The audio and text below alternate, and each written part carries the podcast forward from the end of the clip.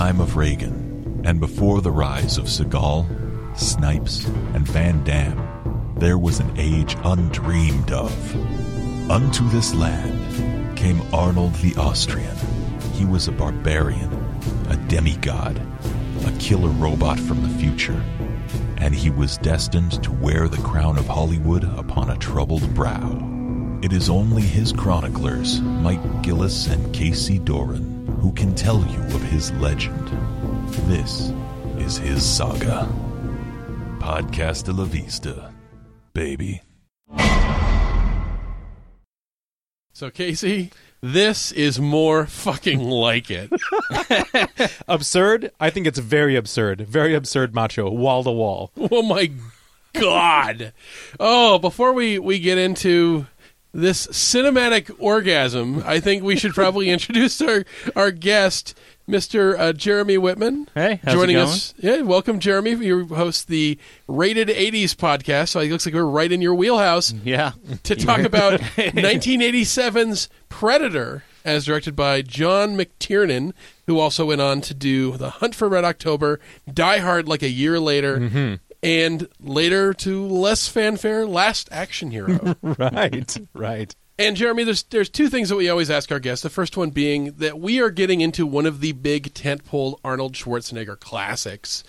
And uh, no, there are not scare quotes around that word. we're talking serious. This is fucking art we're going into It's, here. it's like 30 years old. Of course, it's a classic. Absolutely. Yeah. So we're going into one of the big tentpole Arnold movies. We want to know what is your history with the films of Arnold Schwarzenegger, and are you a fan of the guy? Oh, I'm definitely a fan. Um, my history was since I was raised in a very um, like a like a bubble boy when it came to movies. Couldn't watch anything past maybe A Land Before Time. Um, I would Also catch, traumatizing. Catch movies like this on Channel 11's Action Movie Thursdays during home church at my house. Oh. We'd have home church, and all the kids would go downstairs and watch the Action Movie Thursdays, which is probably not in the spirit of home church, but.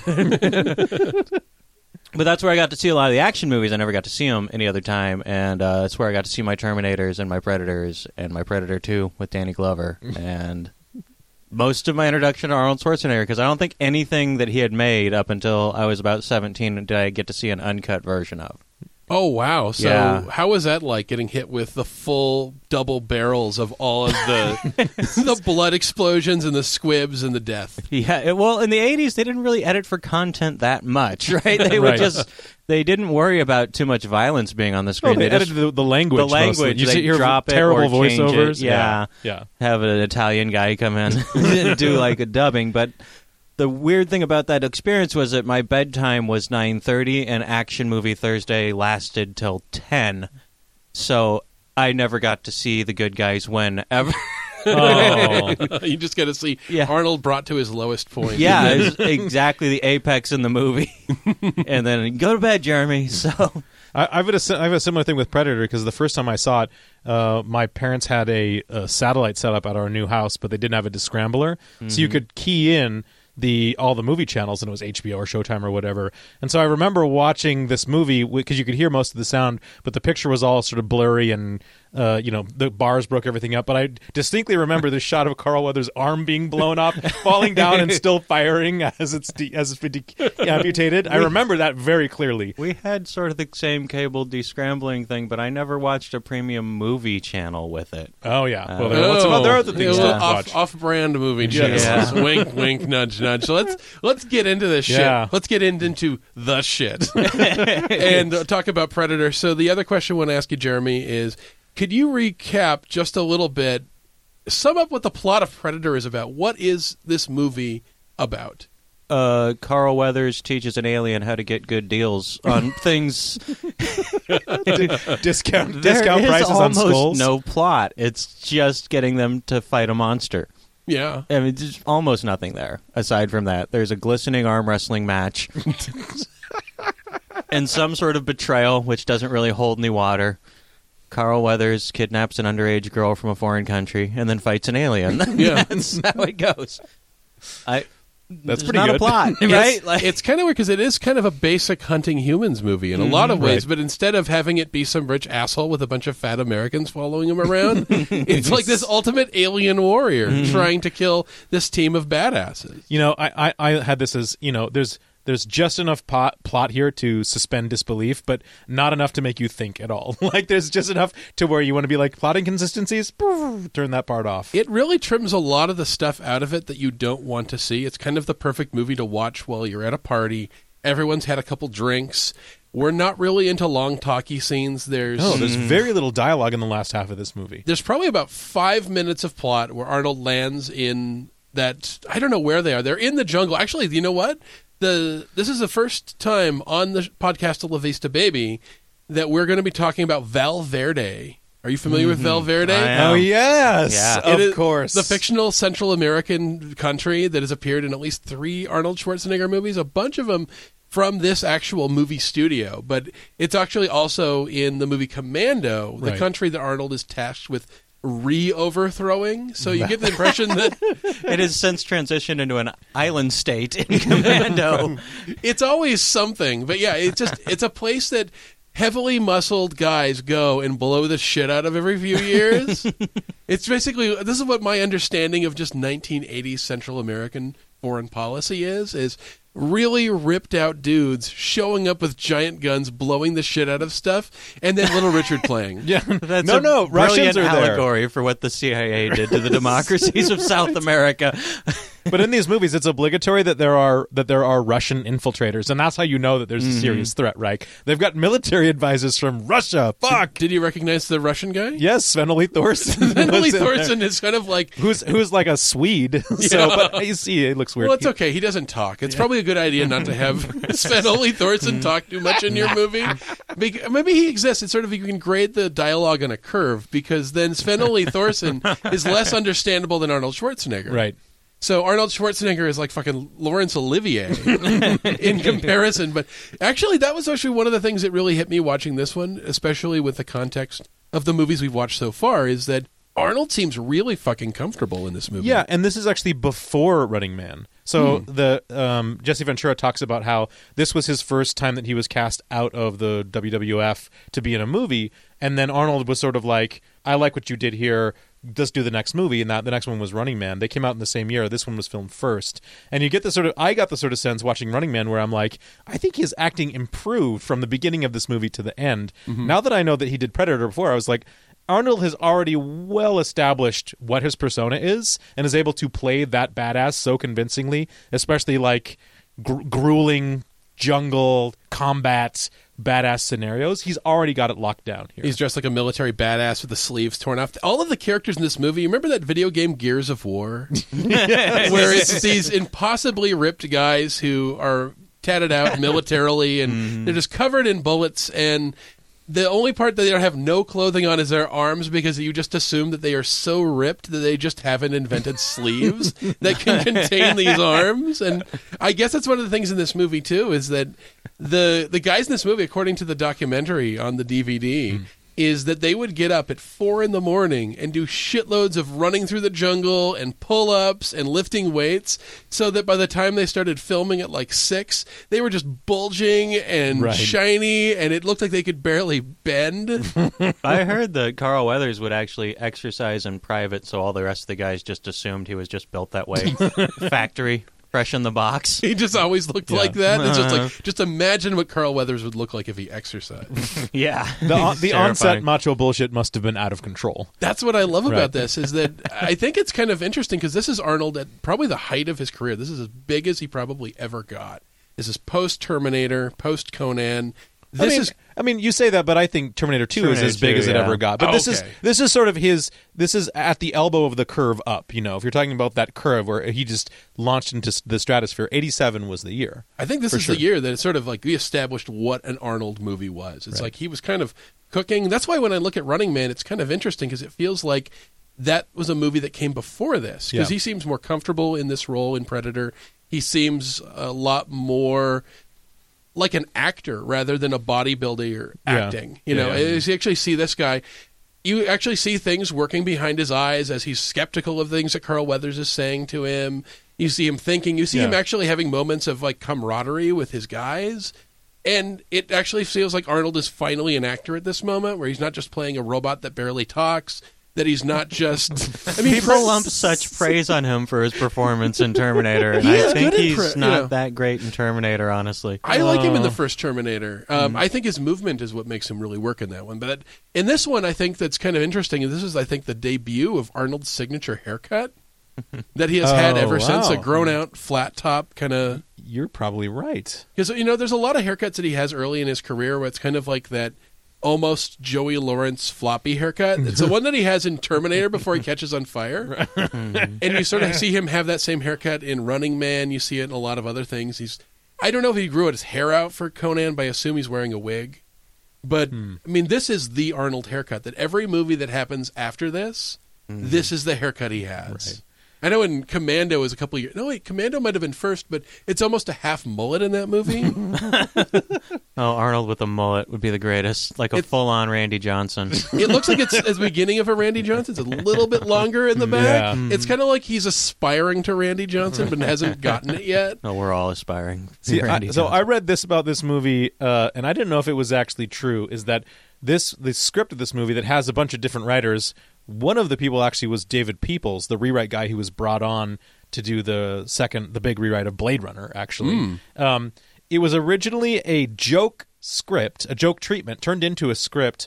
Uh, that was these after was it after Rocky three or after, after Rocky four? Someone was like Rocky Oh, needs to fight an alien. the only so, thing left is to fight an alien. and so they actually made the script where it's Rocky fighting an alien. Somebody they bought it, and then they ended up reworking it as Hunter, which is the script that it went it, Mm-hmm. to John McTiernan. Which I don't know if that's true though. That might have just been like apocrypha. Because I had heard that this was actually a spec script by the two brothers. I think it's Jim Johnson and yeah, and I think those are the guys who wrote the no the- Jim, Jim and John Thomas Yes. were the two writers, yes, the brothers John wrote Tho- it. John Thomas. John Thomas. Just their, their name, his name is Dick. yeah, they uh, they cock. went on to actually re uh, do the script for Predator Two. And then the one that I'm really sure they're not proud of, they actually wrote the script for Wild Wild West. Oh, Under the direction of uh, Kevin Smith's other archenemy, Crazy Giant Spider-Man. Oh, Jon Peters. Yeah. oh, Jesus Christ. You could you could do have a whole podcast about that dude's psychology. I believe that the villain in uh, this HBO series Silicon Valley is vaguely inspired by him. Actually, I would not be so surprised. check out season three of Silicon Valley and send in your emails if you believe that as well. So, so Arnold's team in this movie, this group of badasses that apparently have the authority to turn down missions. well, are they soldiers or are they mercenaries? That's what I was going to Yeah. ask. It was a huge yeah. debate. We actually did an episode on this on my on my jam, and that was a huge fight we got into during the course of the episode. My co-host is dead now. Um, because he insisted that they were mercenaries. They have that kind of vibe to them. Well, I they mean, when bring their, they bring up- their own equipment. They dress the way they want to. Yeah, but They're- it was the '80s. Yeah. But I do kind of like that when they show up and they're getting out of the helicopter. They're all wearing their individual gear. I like that Bill Duke is wearing a suit. right. One And, of them's uh, like Jesse- a Hawaiian shirt. Yeah, Right. Jesse Ventura has got that MTV, T-shirt so on. fucking fantastic. I love that. It half of, he's wearing it throughout the movie too. Right. He gets when the alien finally fucking murders him with that like death ray. It goes right through his chest and destroys the MTV logo. I'm really sure that if it wouldn't been rated R, they could have turned that into an MTV commercial. I just love how they well, because I think Arnold talked about how he liked the idea of this script because he was sort of sick of doing the I'm the one man army mm-hmm. sort of things. He liked the idea of mm-hmm. having a I think you put it like a Magnificent Seven or a Wild Bunch sort of idea where he's with a bunch of different guys going on an impossible mission sort of thing. But what I love are those little character affectations like the MTV uh, uh, the MTV shirt or the tobacco spinning from Yeah. Jesse Ventura or the pussy jokes from Shane Black. I love the fact that all these guys in this movie actually are characters. Yeah. it would be so easy to make this a bunch of Ma- Max Razor, like yeah. so they could be so Can generic. I ask a question about the end of the movie? At Sure. This, at this Sure. juncture, why does it think that it's the in the credit sequence the end of a sitcom? Yes, it's, an- it's an '80s sitcom. This, this mugging at the Except camera. usually it'd be like, and this person opened a convenience store down the street, and just It corpse, is, it's- corpse, it's- corpse, corpse. It's like the end of fucking fucking Animal mm. House. or yeah. It's just like yeah, they are. It's like it's like they should have like you know birth date through mm. 1987 Yeah. under their name. and they're all listed as MIA because the government's not gonna not gonna admit there's predators out there. Instead of doing the sitcom moment, I would have been sorely tempted to have them all have their death scenes during that. Guy gets smashed with logs. Just Shane Black guts reading like- a comic book and then a laser flies through his chest. his head. Oh my god! Yeah, so that is a good question whether these guys are mercs or not. I think I might side with Rusty just a little bit. I get the impression these guys are off the books guys that only work for the U.S. military, so they'd be like completely disavowed. Okay, here's the truth. The movie doesn't know. The Right, movie has right, no idea. The right. movie doesn't know anything about itself. This is the least self-aware, most awesome thing I've ever seen in my life. Because there's seven character arcs and there's only five people in it, Yeah. and none of them had characters the first half of the movie. But once that predator shows up, they're like having these huge character arcs that make no sense at all. That's the thing I actually kind of like about this movie is that it feels like a sequel to another movie about this same team, right. Because they seem to have these built-in relationships with each other. I mean, yeah, you don't fucking know- Bill Duke has a soliloquy in the moonlight. You know, when he's he's mourning the death of uh, Jesse Ventura's character. You're like, where the But fuck they've did never that come exchanged through? words. No, Yeah. no, they didn't. And it, the only thing he ever Mac only inter, you know he's only just talking shit to Carl Weathers, right? Yeah. That's all he's ever doing is telling him to shut the fuck up, and then he's gonna. He also him. poked that scorpion off of him. That Right. was a cool scene because they have that moment where this is the guy who sent us into the meat grinder, Right. And he totally lied to us about what this mission was. He's like, "Come over here, over oh, here." Yeah, I, I love it. What's that? Stabs, and you see the knife come out, and you think he's gonna because he'd already threatened to leave him bleeding in the jungle. Yeah, I'll put a point in the Merc column for that one. He's He'll like- murder you and leave you here. but yeah, they seem kind of like they're loyal to themselves, and they can turn down missions. Well, but they but they follow orders. Like uh, they all are following Arnold, Arnold's lead, Dutch's Yeah. lead for sure. And I do kind of like that. I like the fact that Shane Black's character, his whole his whole scene in the movie, this whole bit is that he keeps telling these increasingly dirty jokes to Billy, who's like this. I guess he's the ranger if you're going to use D and D, Sure. different classes. Yep. Oh, he's the magical Native American. Yeah. He is. He's this like he's sort of the angry stoic guy who ain't afraid of no man, and uh, his whole deal, Shane Black, is that he just wants to make this angry stoic guy laugh, and I love that. I love those little things. He doesn't like that. laugh until he's killed upwards of 40 people. Yeah. and that's actually one of the things I love about this movie is that there's times that the predator is just spying on them Mm-hmm. and it cuts to the predator's POV shot and the voices of the the characters that we've been following are so distorted so that your Billy's laughter is Yeah. and it's just jarbled. It doesn't sound like English. So it's like, yeah, this is what it would fucking sound like if I went to a foreign country and just started murdering people. It's just like people making weird sounds. I don't understand what they're talking about. Can I point out though? Uh, speaking of the the predator, the predator vision, which I think like the big special effects feature is the camouflage, of course. Mm-hmm. But the predator vision is a big thing. That sort of sells. That's the monster's POV. That sort of sells like the the anticipation and the fear of what's going to happen. Um, like that's the shittiest possible vision that a hunter could have. Yeah. he's walking through the forest. Oh, you yeah? can't see like he couldn't What see about a the root. T-Rex in You the just first like Jurassic it's, right, Park? right, exactly. It's just like that. He couldn't. He like sometimes you can see him and he sees almost nothing except for like the body heat. That guy would be tripping over branches. He's gonna be a terrible, terrible hunter. What if the jungle is 98.6 degrees that day? Right. That's the You're thing is- blind. right? it should be fucking hot out. So Mm-hmm. it should be like that would hide people past a certain. Maybe it's cooler in the ground. I don't know. But actually, that's one of the things from a just throw out the logic, enjoy the experience Mm-hmm. Yeah. of the movie perspective. I like the fact that the thing with this movie that I really enjoy is how claustrophobic it feels. That you have like vision of maybe ten feet away from you at any given time. It feels like you're constantly in a tiny valley. They're repeatedly talking about the geography, but they never show it. Yeah, right. No, I mean, well, there's the thing that's interesting. So uh, I'll bring up the idea of geography. So there's like the big like. 10,000 feet geography, which we don't know because we're in the middle of the jungle with everyone else. But I mean, action movies, this is a really good uh, case of an action movie where they very, very uh, capably establish the physical geography for the action to happen in. You're, there's very few times when you're confused at the, as to where they are in relation to each other to, and to the predator and to sort of these these elements. And that's that is difficult to do. You know, nowadays if you watch an, like a shaky cam action movie, it's difficult for you to tell where the fuck everything is going on. You And can't even follow the characters. you, you can't follow where the characters are if they're in danger. This one, they they were able to do that in the fucking jungle. Like Yeah. you get a that, especially the whole uh, refugee uh, guerrilla camp sequence in the very beginning. That one was Yeah. so amazingly. Is there well even done. a rare? Is there not I don't think there's a huge wide shot of that guerrilla sequence, or I mean the guerrilla camp itself, but it works. Like the whole time, you know what's going on with those people. That's It's what I really good. I And there's love it. no wide shots of that show you a valley at any point. They're constantly we got to get through the end of this valley so they can get the chopper.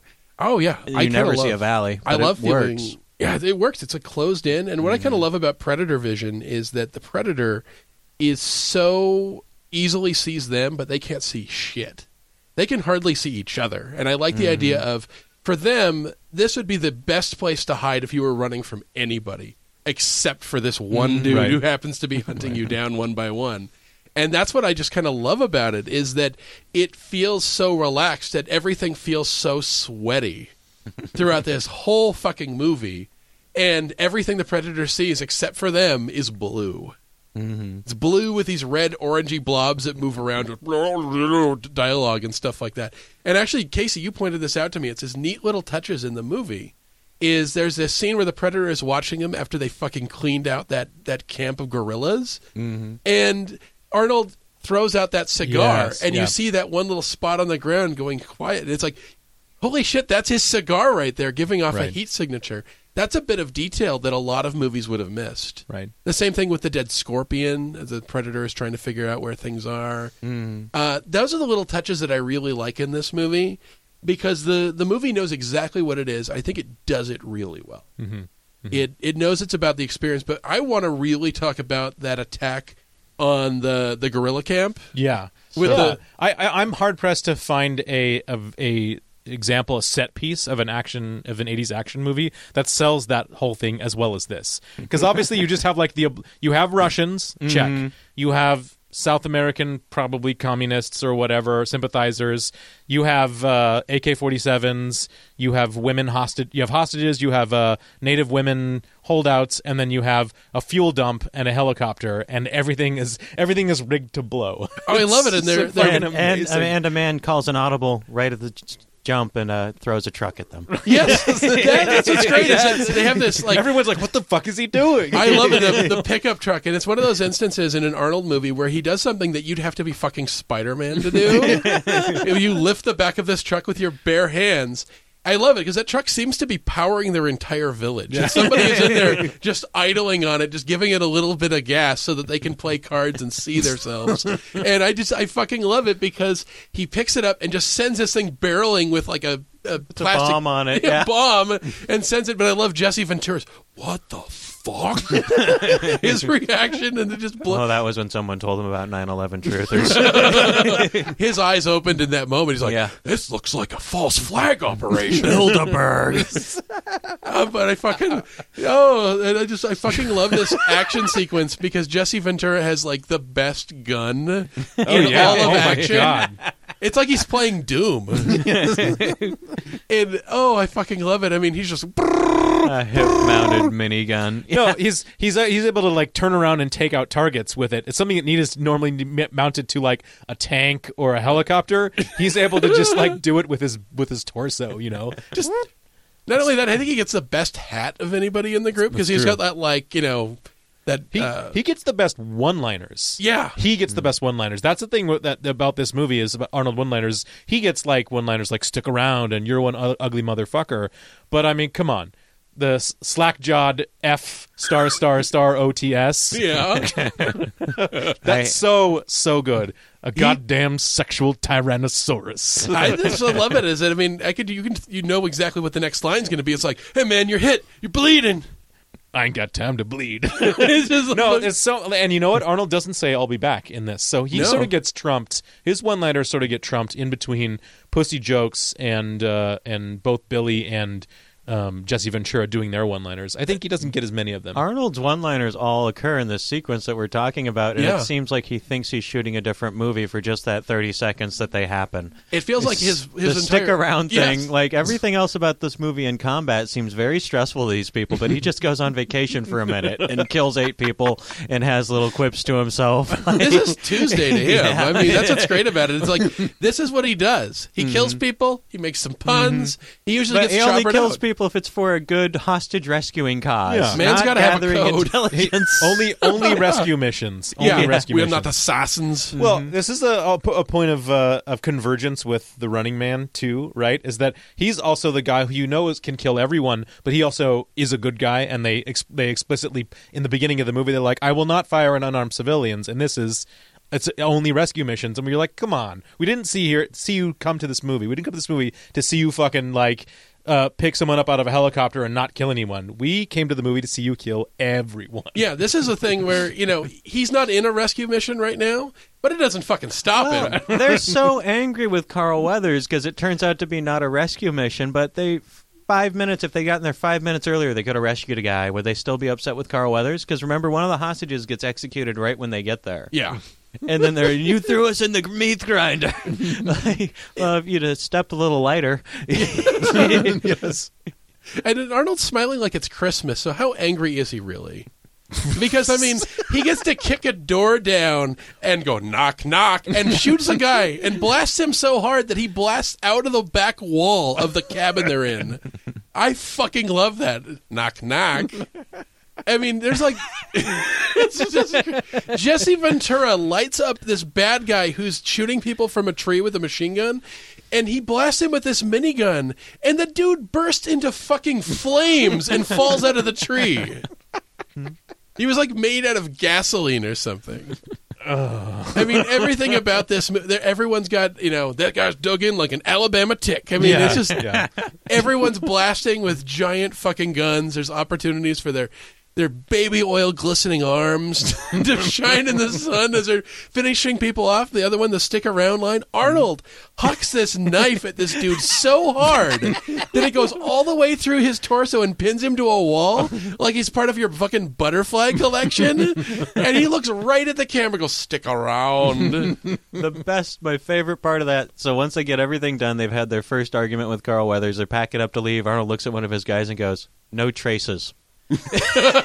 what do you do with them? like, did someone drop a cigarette butt? Maybe pick that up. But there's no way Yeah. that you're putting this all back together. He's gonna walk around with tweezers and get all of the bullets. no out of all traces. You're gonna have to go out and recruit more guerrillas and train them.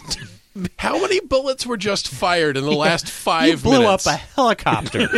no traces. What are we going to get? Local jobs, establish credit, buy a new helicopter full of Russians, and put it here. Not to mention around- the F three fifty you threw. So, uh, do you think he's just telling Bill Duke to go around and pick up all the empty shell casings? here you go. You're gonna hmm. rattle walking out of here. I'm They, telling you did, that. they didn't even straighten up the files Carl Weathers scattered to the wind and decided a girl he can't even communicate with probably has more information than actual paper. Holy shit! That's what I love about this movie is that it sets up this moment where you get to see these guys as the ultimate badasses before you start seeing them Yeah. turn into children who are just getting picked off so fucking easily. And and and the, the the first thirty minutes of the movie are totally deceptive, right? Because it builds up to this huge release of action, and the for like the last hour, which I you know I we watch this movies a lot when we do these for podcast La Vista. I will probably watch them like five or six times. I can't tell you how many times I fell asleep at like the forty five minute mark because it does slow down considerably. Yeah. when they're getting through the jungle and they're being hunted, and then It kind of turns being- into Jaws for a while. yeah, yeah, yeah. Um, so it is kind of like it's two different movies, a little bit, Just a little bit. Yeah. Well, there's times that works and times that doesn't. No one gets on Psycho's case for being absolutely a movie that changes gears, turns around, and flips you upside but, down. But but and n- n- We're not you know, talking Chronicles of Riddick level here. no, we're not, and we're no, and we're certainly not talking about a Stanley Kubrick movie, right? For mm-hmm. he's famous for that. But let's be honest, this is no Stanley Kubrick. No, this is a movie where a man kicks a vulture. I'd love to see a Stanley Kubrick version of this, the 95 hour long Predator. That would be fucking amazing. Mm. I would love to see a stage production of Predator. When you really think about the fact that there, aside from that one battle sequence with all the pyro, there really isn't a very big cast in this movie. And you could just set up a jungle sequence and do like a high school production of Predator. Just- Just- They did. They did. So so Stan Winston deserves a lot of credit for the Saving character- the movie? Yeah, for saving the Yeah. movie. Because if you watch the DVD feature, you see the original Alien concept, and it's terrible. It looks awful. It It looks is like horrible. Well, they wanted something that's impossible. They wanted Yeah. Right. flamingo legs on their alien. right. Yeah. Because that's terrifying. Flamingos. And, And to, to run around with flamingo legs where there's roots and trees and there's no even footing anywhere, it's like if you want to see a dude in a foam costume fucking fall on his face a bunch of times, invent that costume. Well, So you have to have of- him run backwards. That's the only way of doing do you it. know who the guy was his that was going to be?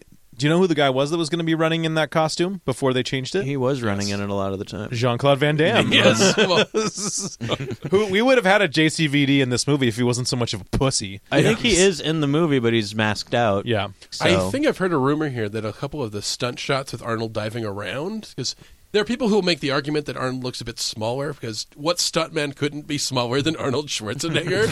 but there's a lot of people who think that a lot of those shots are actually JCVD diving around. And there, it, there very well could be, but of course, in the end, Harry and the Hendersons uh, guy plays him in the end. That's right, Yeah, the Kevin the Peter actual Hall. predator, and that guy is great because I mean, who else can you get? And this guy was like seven foot six. Mm. Yeah. that you could have that's in that muscled suit that looks like okay you know the thing with arnold that we all love is that he looks like a he-man action figure he looks like something that is so big that he couldn't possibly exist in real life so that when he picks up a truck you don't fucking think about it. You're like well of course he can pick up a truck with bare hands. He's arnold schwarzenegger. So you have to create a monster that could look like it could kick his ass. Right. and they pull it off. It's it's kind of amazing, and we got saved by the fact that Stan Winston recreated this monster, and I think it was a conversation that he had on a plane with James Cameron, Yeah. Yeah. where James Cameron says, "I've always wanted to see a monster with mandibles."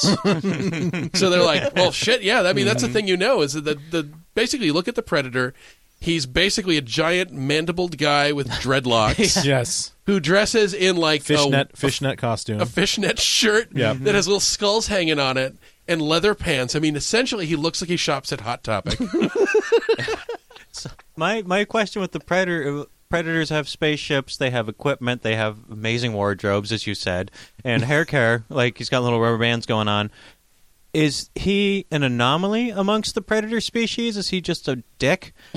Because there must be like a mechanic and a guy who gasses up the spaceship and a whole ecosystem of people. Is there just like in our society, you know, someone will go on safari that works at works at a web hosting company or something, and they'll shoot a giraffe? Is he essentially that in their society? No, he and is. everyone hates them. He is because I contend that he's not a very good hunter for being a ba- alien badass. Because one, he needs camouflage. Fuck, he needs a like super tech camouflage that makes him invisible. Two, he needs a laser guided, shoulder mounted like bl- like ray gun to kill people.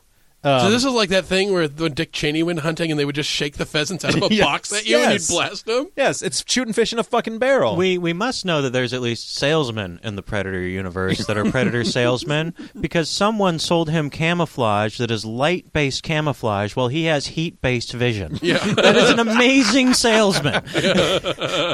I just love the idea that maybe somewhere on the Predator version of Twitter, there's a picture of him like holding up a skinned Shane Black, and that people people getting fucking pissed at him. yeah. Those skinned bodies in the first act, by the way, are horrific. Yeah. I don't Oh, know. Jesus. Did they just find some of those and buy them from the cartel?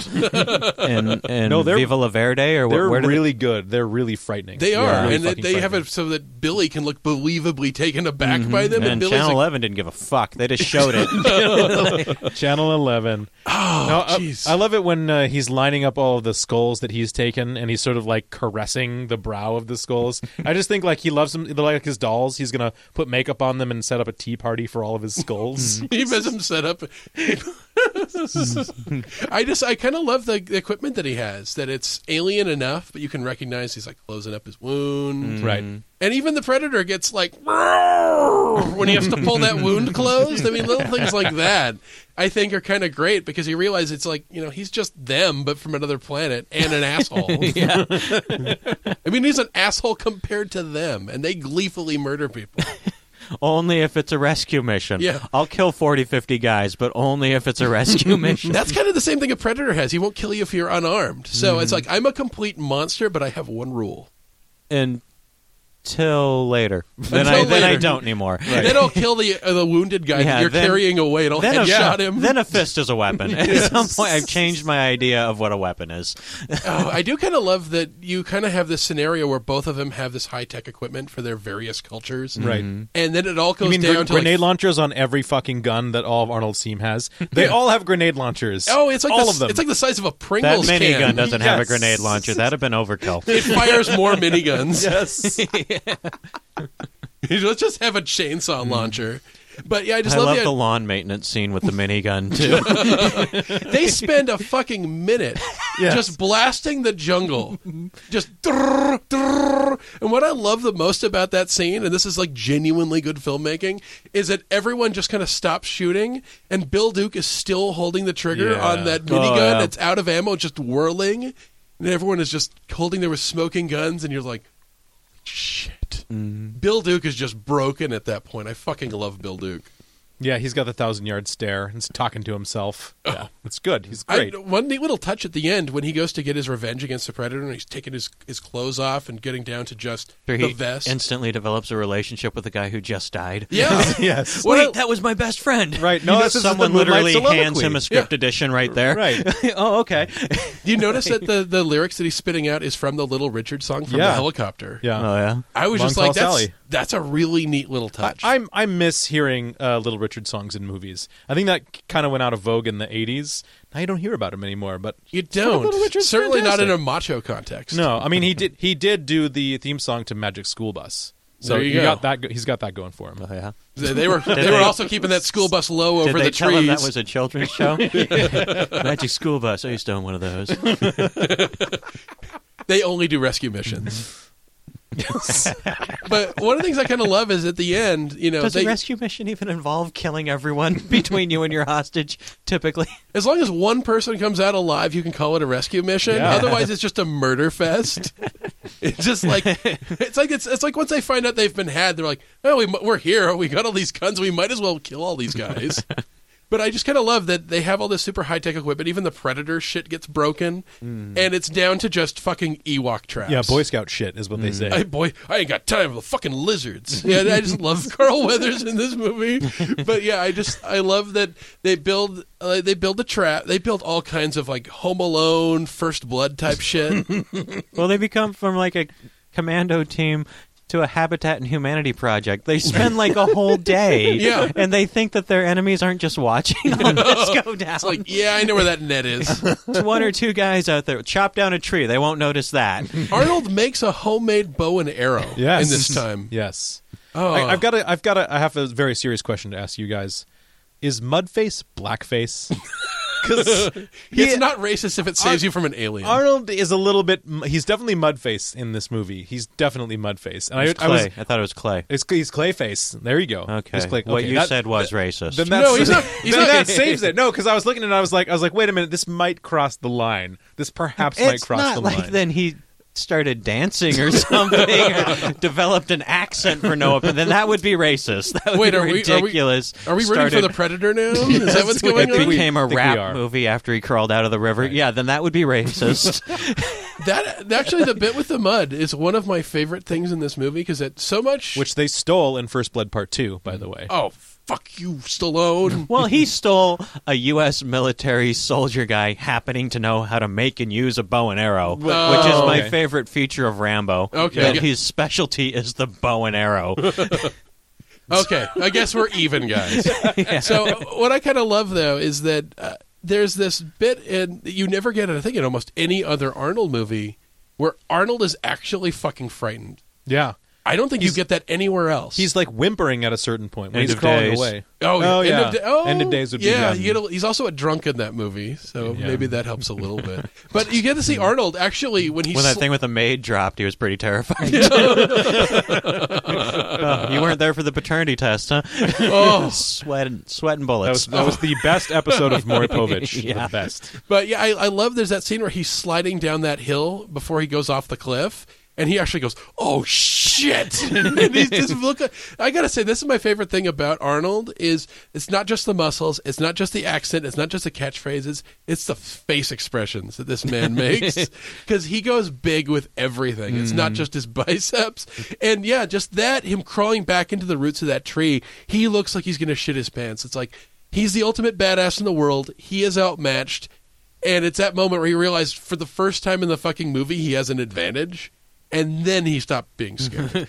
I, I always had to go to bed right when the Indian cut his chest open for no apparent reason. oh, And- Billy and- does the Gandalf on the and then bridge. No, he- screams. No, it sucks because then you don't get to see. You only get to see his spine being ripped out. You don't actually get to see him do one last noble, like bullshit, macho bullshit attempt to try to like gut the predator with his knife. He just his his death happens off screen. It's just like it's not fun. Here's kind of a weird thing that I, I realized about this movie when I rewatched it again last night. The white guys die first. It's not something I think. It's usually the, the, the cliche that you have in these movies. After 40 Hispanic characters are machine gunned and minigun and truck thrown at and knife through the chest, then yes, the white people do start dying. of, of the characters that actually have names, um, the first ones that die are Shane Black and then Jesse Ventura. Mm-hmm. And then it's uh, Poncho, the Latino guy. Who was an actual Vietnam veteran apparently? Yeah, with he yeah. had, he was a guy with a grenade launcher. yeah. And uh, then after that, you know, uh, Bill, I think Billy is the last one aside from Anna, who's the. Is he the one guerrilla who gets hit in the full on in the chest with that tree Yes. swinging like a swing set? That's the fucking. oh yeah, that's a my chump goodness, way to go looks- out. Oh, Oh, it looks. but- Oh, the poor guy's still alive Yeah. for thirty more minutes in the movie. So it makes you watch Return of the Jedi a little different because how many stormtroopers are bleeding out with shattered sternums? You're just going, "Ah!" just only to be finished off by a fucking bear with teddy a bear with a spear. Yeah. Oh, all my nightmares end that way. But yeah, that guy. And so the thing is, I was trying to remember this the time I watched it again last night because I remember him being carried away to go to the helicopter, and I'm like, wait, does that guy live? Does the guy get? I think he died. No, he gets headshotted. Yeah. The predator goes poof and shoots him in the side of the fucking head, and it's like, oh, I guess that whole helpless "I don't kill you" thing is off the table No, now. he, he just missed Arnold. It was Oh. it was a missed shot. The predator is not a very good shot. no, Like when he's when he's shooting from the hip or from the shoulder, I guess, and he, he's not using the like the little triad, uh, you know, laser bu- laser dot or something. he has that like Well, then it's auto aim. also like wildly inaccurate, or how how much damage it does to you. Mhm. With Jesse the Body Ventura cauterized his entire. He didn't even have time to bleed during his own death. Yeah, and then when it hits Arnold, it doesn't really It hit just him; it hits him in the gun. shoulder. Yeah, it hits him in the No, shoulder. You can see he has a scratch on his shoulder. Yeah, but it just blows up his gun because they needed him to be unarmed and go all you know first blood on him. But you know, at the end, the thing that kills the predator is that fucking Ewok trap. He dies in the same way Poncho does, except it hits him from the top. and it's kind of nice to have in a movie because usually when you're fighting an unkillable bad guy and you're setting up traps, the whole point of the movie is the traps are not supposed to work. For having mm-hmm. one of them fucking finally work is kind of a relief. Because the whole point is you got to build tension by having everything that you spent that montage building just fucking fall fail. apart. Right. Yeah. They did it once though, and none of it worked. then he does it again. He's not. Arnold's not very smart in this movie. he goes back. His Lord of the Flies approach twice. I fucking love this movie. So, oh, with that, I think we need to get into the two questions that we ask everybody. of course. Uh, the first one is Predator a good movie? Does this movie hold up? Arnold aside, is Predator a good movie? yeah, I'll stop what I'm doing if it's on a screen near me, and I will watch the rest of it every time. Oh, I love this movie. I, I mean, I really think it's a, a great example of a well made 80s action film. The, the locations in this movie look great. It does not look cheap. It has a great sense of scale, even though it's only about a couple characters. I mean, the characters themselves are memorable. It feels like any one of the guys in Arnold's team could have been the last guy to survive. That- Except Shane Black. Except Shane Black. That was obviously a gift to Shane. You want to know what acting's like? We'll give you three days on Predator. we'll have you reading a comic book at the end so people kind of remember you. it's like, oh yeah, that guy with the glasses. But yeah, um, I I just kind of love the fact that we have a really iconic movie villain that people are still using. That he looks great. I mean, there are so many movies that I have seen that get up to the point that they have the monster reveal, and then you go, oh, come on, man. But he just looks fucking great. He's this giant, muscled, like fucking Rob Zombie looking guy. I think he looks better in the first two than he does now. I think he's too polished now. Like Chewbacca, how Chewbacca always goes to the stylist now before he He's a lot shinier. before he fights with the rebels. Right. Chewbacca's very well combed and coiffed nowadays. Predator also, he's just too much of a priss. yeah, I, I I have to say yes. I mean, it's an it's an exceedingly good action movie. It's still, with the exception of like the pacing problems that I think talking about that transition from going from balls to the wall action movie to sort of alien monster movie, you know, like uh, horror movie. Uh, I think it's incredible. The very fact that it spawned a franchise that they're still. Do- I mean, I think Shane isn't Shane Black doing He's writing number three. yeah basically Yeah. Predator three. Probably directing too. um, the fact that it spawned a franchise that was like it was so in the in a pantheon of movie aliens that they decided to merge it with the the alien universe like it's in, it endures Yeah, you it's a, such a well shot movie too, and that's the thing too is that maybe it's just the context of the order we've watched movies on for this podcast, but we are both big fans of The Running Man. But The Running Man, in many ways, looks like a TV movie. right It doesn't look visually interesting. Where everything in this movie could be so fucking boring with them just running around the California woods or something, or the desert or any other place that would have been cheap. But it looks so sweaty and so oily and so gross that you actually feel a sense of relief when Arnold falls in the water or gets covered in clay because it looks like he's finally cool for the first time. It just it feels so oppressive and just closed in and claustrophobic and there's so many scenes that like we talked about this before the last time we watched it together is that the day for night in this movie is actually good yeah and that's that never looks good. It just makes everything look really blue. And I I think this is just a great looking movie. But the real question, we didn't we didn't know we didn't mention at all Oh, yeah? Alan Silvestri's score Oh God, I think we can do an impression of the score right now. so if you could follow me on this real quick and just Okay. go dun dun dun dun dun.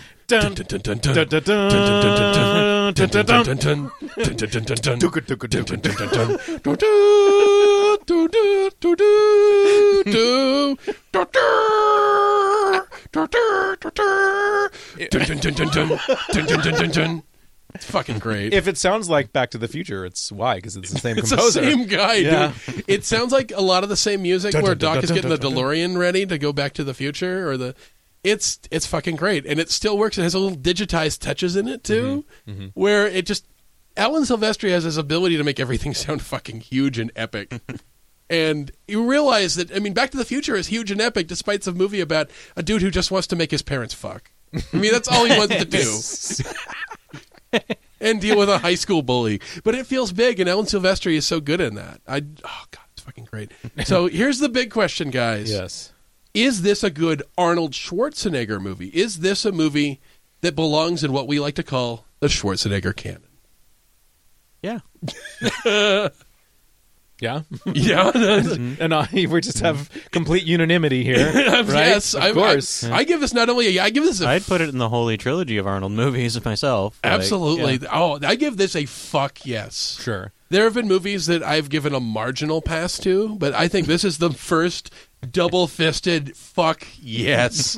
I mean, this movie is so full of absurd macho bullshit, which is again that's the the measuring stick we use to, to judge an Arnold movie. It has so much absurd macho bullshit that he has to subcontract it out to like six other guys so they can pick up the pace of all the catchphrases. The original Expendables. It is. Yeah. Oh Yeah. man, It's a it much has better plot. the most Yeah. macho slash homoerotic handshake of all oh, time. Oh my goodness. It goes on a minute. It's that wonderful dance between those two things that you can pull off, and we pull it off. It's fucking glorious.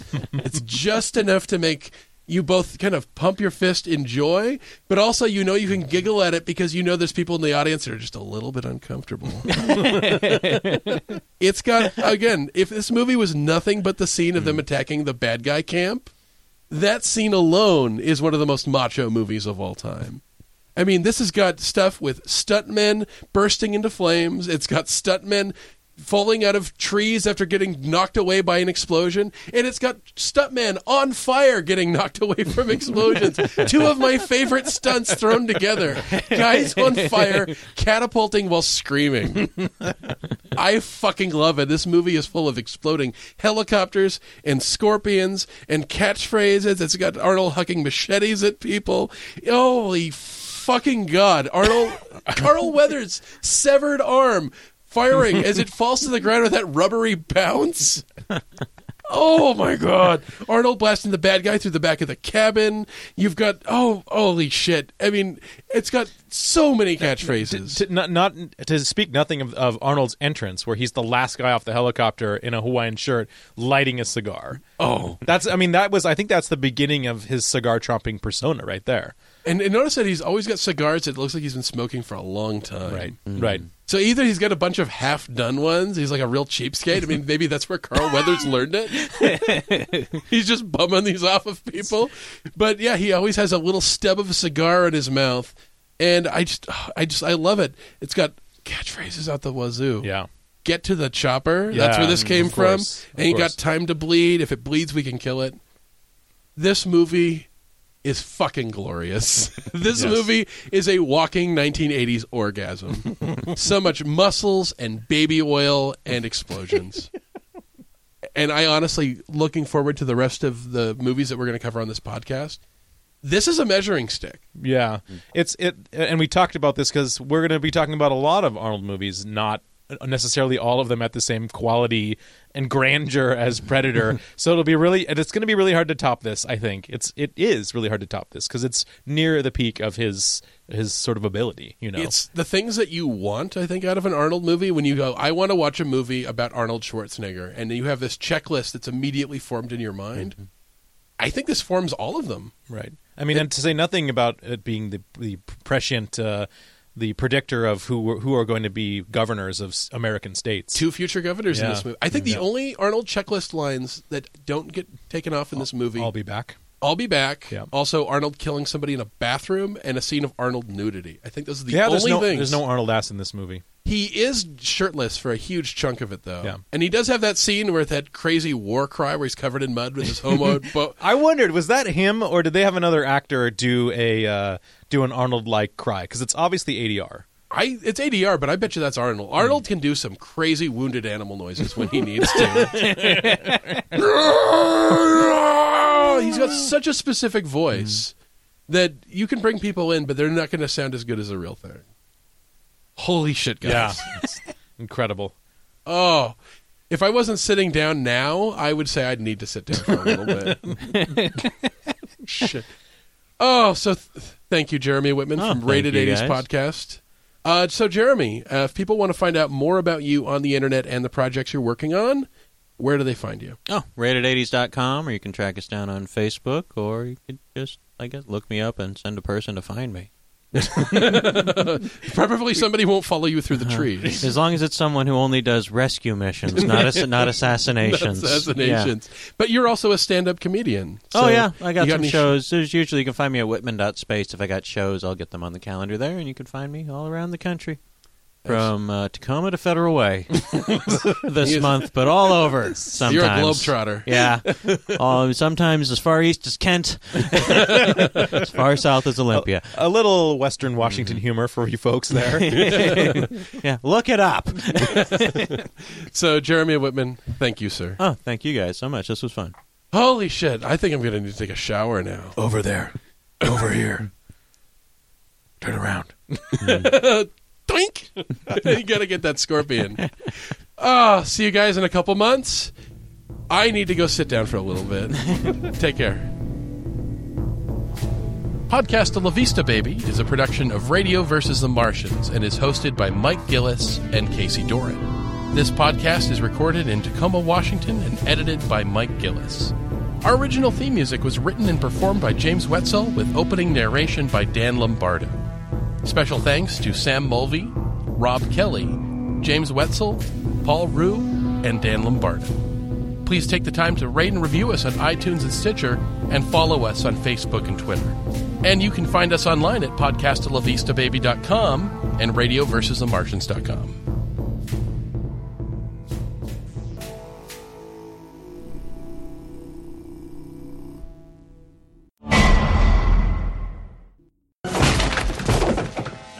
Knock.